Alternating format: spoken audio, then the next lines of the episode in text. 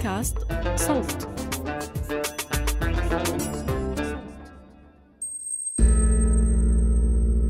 القوانين اللي بتحكم حياتنا مش أمر مسلم فيه وعشان هيك مهم تضلها دائما عرضة للسؤال والنقد. أنا روان نخلة وعم تسمعوا بودكاست أحوال من إنتاج صوت ومؤسسة فريدريش إيبرت. رح نحاول من خلال هالموسم نجاوب عن أسئلة بتخطر ببالنا كمواطنين ومواطنات بما يتعلق بقانون الأحوال الشخصية في الأردن. قمنا بإعادة تمثيل صوت صاحب القصة وتغيير اسمه للحفاظ على خصوصيته. بحلقتنا الماضية بدأنا الحديث عن التبعات القانونية للإنجاب خارج إطار الزواج الموثق رسمياً بالأردن.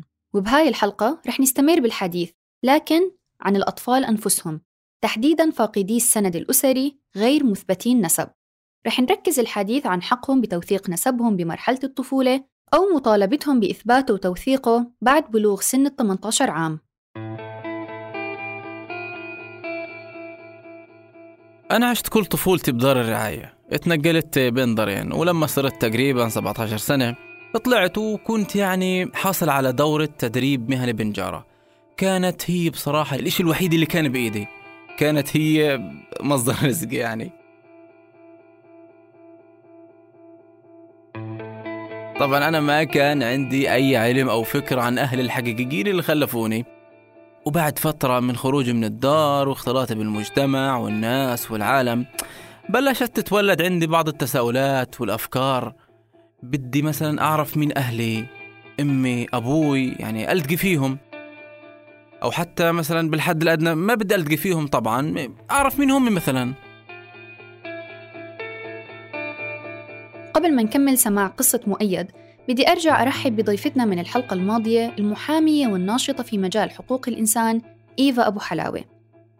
يعني كل شيء مرتبط بموضوع النسب وخاصة في مجتمع زي المجتمع الأردني يلي بيعتد بالنسب يعني اعتداد كتير كبير على المستوى الاجتماعي. فحرمان أي شخص من حق النسب يترتب عليه آثار نفسية واجتماعية ومالية وكتير كبيرة بتأثر على حياة أي شخص. وكمان بترتب عليها يعني حقوق بسموها حقوق الله أو يعني زي مثلا موضوع الحرمات. فاليوم المدعي العام الشرعي عم كمان بأخذ دور كتير كبير بإحالة هاي القضايا اللي هي قضايا إثبات النسب. الحديث عن إثبات النسب إيفا هو حديث معقد وفي كتير تفاصيل وجوانب متشعبة والمتأثرين الأساسيين بالقضية الأبناء والآباء والأمهات ما بيتشابهوا بظروفهم أبداً وبيختلف الموضوع من حالة لحالة ومن عيلة لعيلة ومن ظرف لظرف. رغبتي بمعرفة مين أهلي زادت الصراحة لما بلشت تطلع قصص عن أيتام وشباب وبنات ما بيعرفوا أهلهم مثلي. بلشت تطلع يعني على التلفزيونات وهيك والناس تسمع فيهم وبيفتحوا ملفاتهم وكذا. أولها بصراحة أنا كان عندي تردد. إيه إنه يعني مثلا ليش أفتح حالي طابق كامل وأفتح ملف هو مسكر مثلا؟ وممكن يطلع معلش في الكلمة إشي بخزي. أو إنه مثلا ما بدي إياه بس رغبتي وحاجتي كانت أكبر صراحة. وعملت زي ما عملوا كتار. رحت على وزارة التنمية الاجتماعية وهات دور بحبش دور. ما في أي معلومات عني. ما تقول لي نازل من كوكب. أولها كان كل فكري إنه ما في معلومات بالفعل يعني ما في ملف من أساسه. بعدين توضح لي خلال الزيارات آه، إنه معلوماتي يعني كيف يعني معلوماتي مش مخول إني أعرف عنها. يعني ظروف الولادة وشروط الحماية ما بتعطيني المجال إني أفتح ملفي و... و... وأدري عن أهلي مثلا.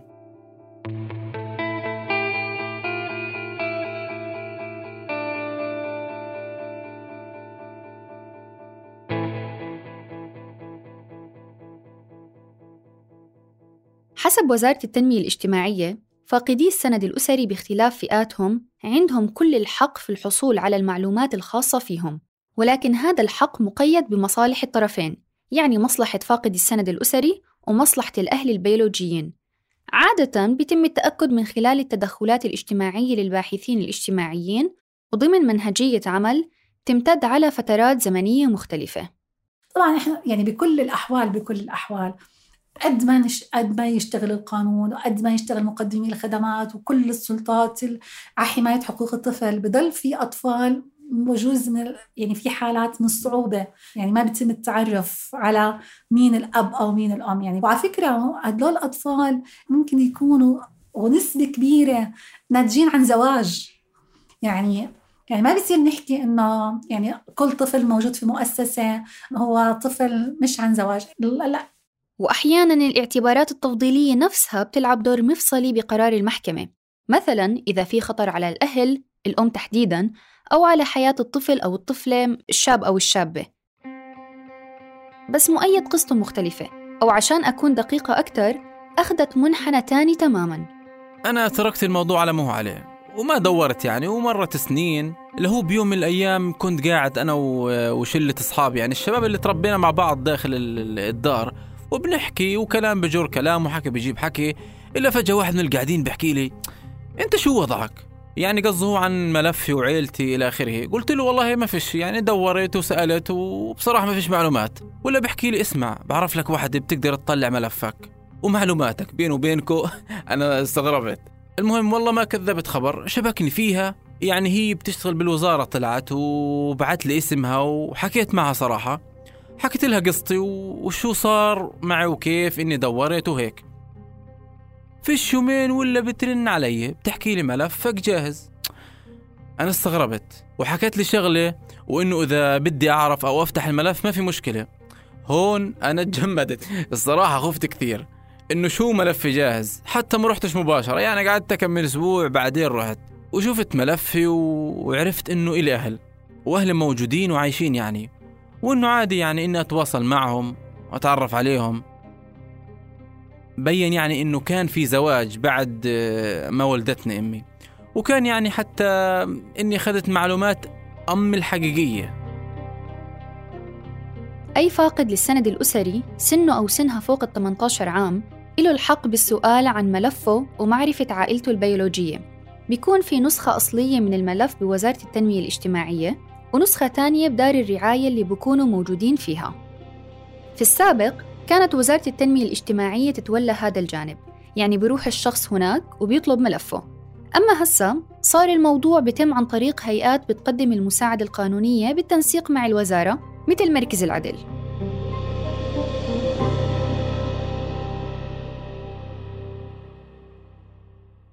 لكن بالحالتين ومثل ما ذكرنا قبل بيتم دراسة الحالة والتأكد من وضع العيلة وإذا ما في خطورة جسدية على كافة الأطراف من فتح الملف أو تبعات نفسية على صاحب أو صاحبة الطلب. بالحالة الثانية القرار بيرجع لأصحاب الطلبات إذا ممكن يكون في تأثير نفسي من معرفة قصصهم أو لا. مؤيد حصل على ملفه مثل ما حكى لنا وقدر من خلاله أنه يوصل لأمه البيولوجية تواصل معها والتقوا أكثر من مرة وحكت له إنها كانت بتدور عليه لليوم وإنها لما كانت تسأل عنه ما كان عندها معلومات كافية. يعني حتى اسمه ما كانت تعرفه. ولهيك ما توصلت لأي نتيجة. إذا بدنا نرجع خطوة للخلف إيفا لنفهم بهيك حالات وين بيكون بلش الخطأ أو التقصير. يعني مين هي الجهة اللي عندها الصلاحية بانتزاع الأطفال من أمهاتهم بعد الولادة مباشرة من غير ما حتى يمسكوهم ببعض الحالات أو حتى يسموهم؟ الجهة اللي عندها صلاحية انتزاع طفل من أمه هي قضاء القضاء القضاء فقط القضاء. هلا القضاء بده يعتمد بقراره آه، على دراسة اجتماعية. يعني ما بقدر إنه قاضي يقرر والله مصلحة الطفل عند هاي الأسرة ولا عند هاي الأسرة ولا مع أمه ولا مع أبوه إلا لازم يكون عارف. يعني كيف بده يقرر مصلحة الطفل؟ إذا مش عارف شو السياق الاجتماعي وفي عنده دراسة من أخصائي اجتماعي فبناء عليه هو بقرر التجديد على هاي التطبيقات بناء على القانون حديث. يعني سمعنا بحلقتنا الماضية من سميرة كيف الشرطة والمستشفى سحبوا بنتها منها مباشرة. اليوم التوجه الحكومي إنه تخفيف عدد الأطفال في مراكز الرعاية. مش تخفيفها لأنه بدهم يخففوا العبء على الحكومة لا التخفيف لأنه الأفضل إنه تنشئة الأطفال في في ضمن بيئة أسرية. عشان هيك بيكون في أولوية. يعني بس إذا كان إذا كان طفل يعني أمه معروفة. وفي مجال لاثبات نسبه أكيد ما بيروح ولا موضوع الاحتضان ولا الأسرة الراعية البديلة مباشرة أو مش بسرعة بت... ليه؟ لأنه الأولوية وين بتكون؟ عند القضاء وعند مقدمي الخدمات وزارة التنمية. إنه بالعكس إنه يمشوا بهذا الاتجاه. هلأ أحيانا انت ما بتكوني عارفة لوين رح تمشي الأمور. بمعنى إنه ممكن هذا الطفل يكبر شوي وما تكون إنه السبل لإثبات النسب يعني ساعدت فبتصير إنه بيروحوا على الأسرة الراعية البديلة بس زي أكيد بيعطوا مجال يعني ما بيروحوا لفكرة الاحتضان إلا لما يكونوا متأكدين انه إنه يعني في إنه ما في مجال لتربية هذا الطفل ضمن أسرته الطبيعية. حكينا عن الاحتضان وشروطه بالأردن بحلقة سابقة من هذا الموسم بالبودكاست، ووضحنا الظروف والقوانين المتعلقة فيه، بإمكانكم تسمعوها لو حابين تعرفوا أكثر.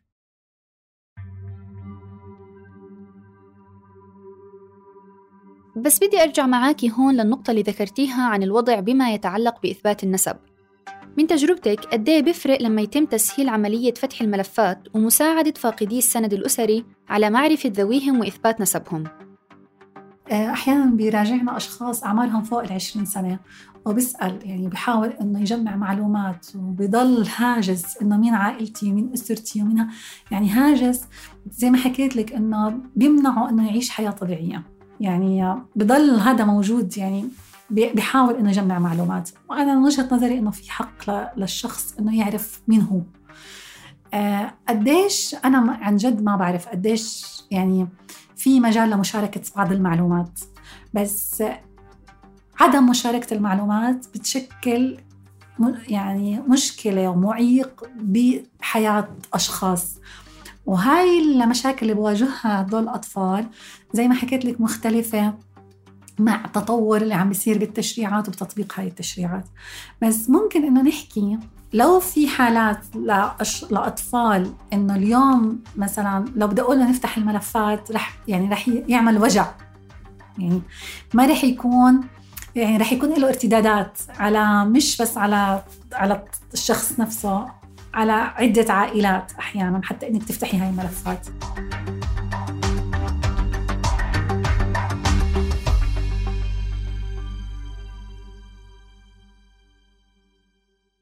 قانونياً لا يوجد ما يمنع فاقدي السند الأسري من إنهم يطالبوا بفتح ملفاتهم أو المطالبة بإثبات نسبهم.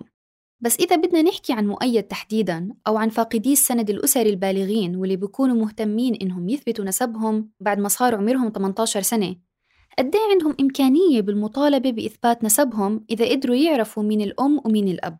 ما في ما يمنع بالقانون. بما إنه ما في ما يمنع بالأخير بالأخير القضاء هو اللي بيقرر وإذا تم التعرف على الأم والأب لكنهم كانوا رافضين هل بيصير في مجال إنه يتم ملاحقة الموضوع قضائيا وإجبار الأب أو الأم على إثبات نسب أولادهم وبناتهم؟ آه ما في ما يمنع بالقانون إقامة الدعوه إقامة الدعوة أمام المحاكم الشرعية ما في ما يمنع. وممكن إنه يتوجه هذا الشخص إلى المدعي العام الشرعي وإحنا في حالات نصحناهم إنهم يروحوا على المدعي العام الشرعي وفي حالات يعني حولنا على محامي وأثبتنا قضيتين هن أطفال بس في يعني في أطفال إحنا أثبتنا مثلا يعني تم إثبات نسبهم ومن خلال التسجيل عند المدعي العام الشرعي ومن ثم عند المحكمة واستخدام الدي ان اي أعمارهم خمس سنين وسبع سنين. آه لا بالنسبة للأكبر آه ممكن يعني أحيانا المعلومات يعني قديش بيكون عندك معلومات حتى إنك أنت تمشي بهذا الملف. وواحدة من الطرق اللي هي مثلا ممكن الطعن ب مثلا بحجة حصر إرث يعني إنك أنت تلاقي طريقة للهاي.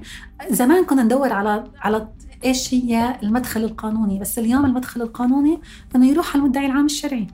يعني وسألنا يعني سألنا سابقا قضاة والقضاة كان موقفهم جيبوا القضية على المحكمة وتعرفوا على موقف القضاء. يعني بالأخير ما بيجي قاضي بيعطيكي موقف مسبق.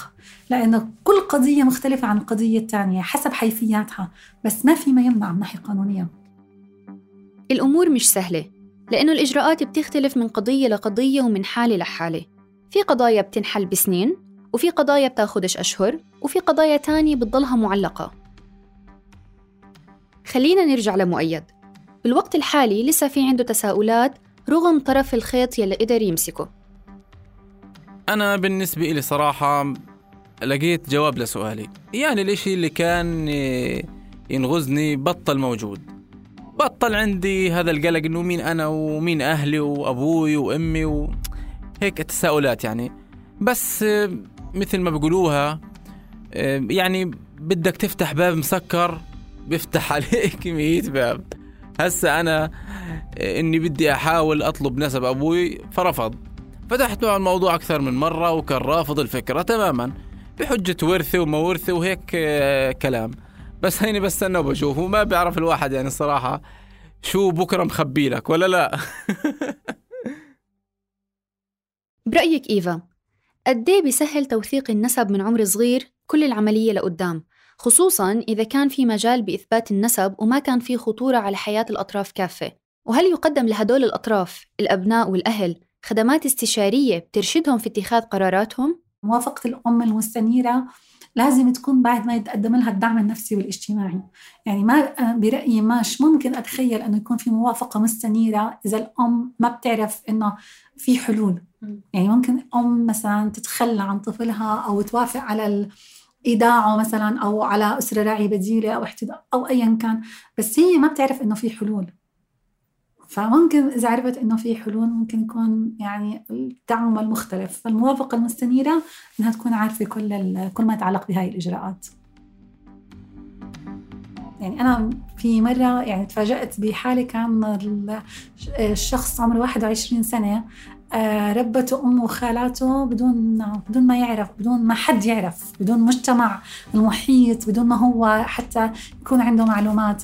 فيعني بتكون الأمور أصعب. يعني كل ما كانت بالمرحلة الأولى اتخذت الإجراءات الصحيحة كل الجهات ذات العلاقة تدخلت بيكون أفضل. وكل ما كان يعني قصر المدة اللي موجودة خلالها الطفل في مركز الرعاية كل ما كان أفضل. واحدة من الحالات اللي اشتغلنا عليها كان أعمار الأطفال أربعة وخمس سنين. فإحنا أول أول ما طلعت طلعت شهادة الميلاد يعني مباشرة الطفلة دخلت مدرسة. يا الله يعني ما تخيلي قديش كانت فرحة الكل. فرحتنا حتى إحنا اللي ساعدنا أنه يعني إجت بالوقت المناسب لأنه بدون شهادة ميلاد كيف بده يدخل الطفل مدرسة كلها أمور لازم إنها تؤخذ بعين الاعتبار بحيث إنه الطفل ما يحرم من هاي الحقوق. عشان هيك لازم يكون في تبليغ حتى يكون إيش في متابعة لهاي الإجراءات. شكرا لك إيفا. شاركتينا معلومات مهمة من واقع عملك على مدى حلقتين. وشكرا لمؤيد على مشاركته جزء من قصته معنا. بحلقتنا الجاي رح ننتقل لموضوع جديد. رح نحكي عن الاستثناء في تزويج من هم دون سن 18 عام. وكيف بيتم إعطاء الأذونات لهذا الاستثناء؟ وليش نسبتها كبيرة مقارنة بعدد الطلبات؟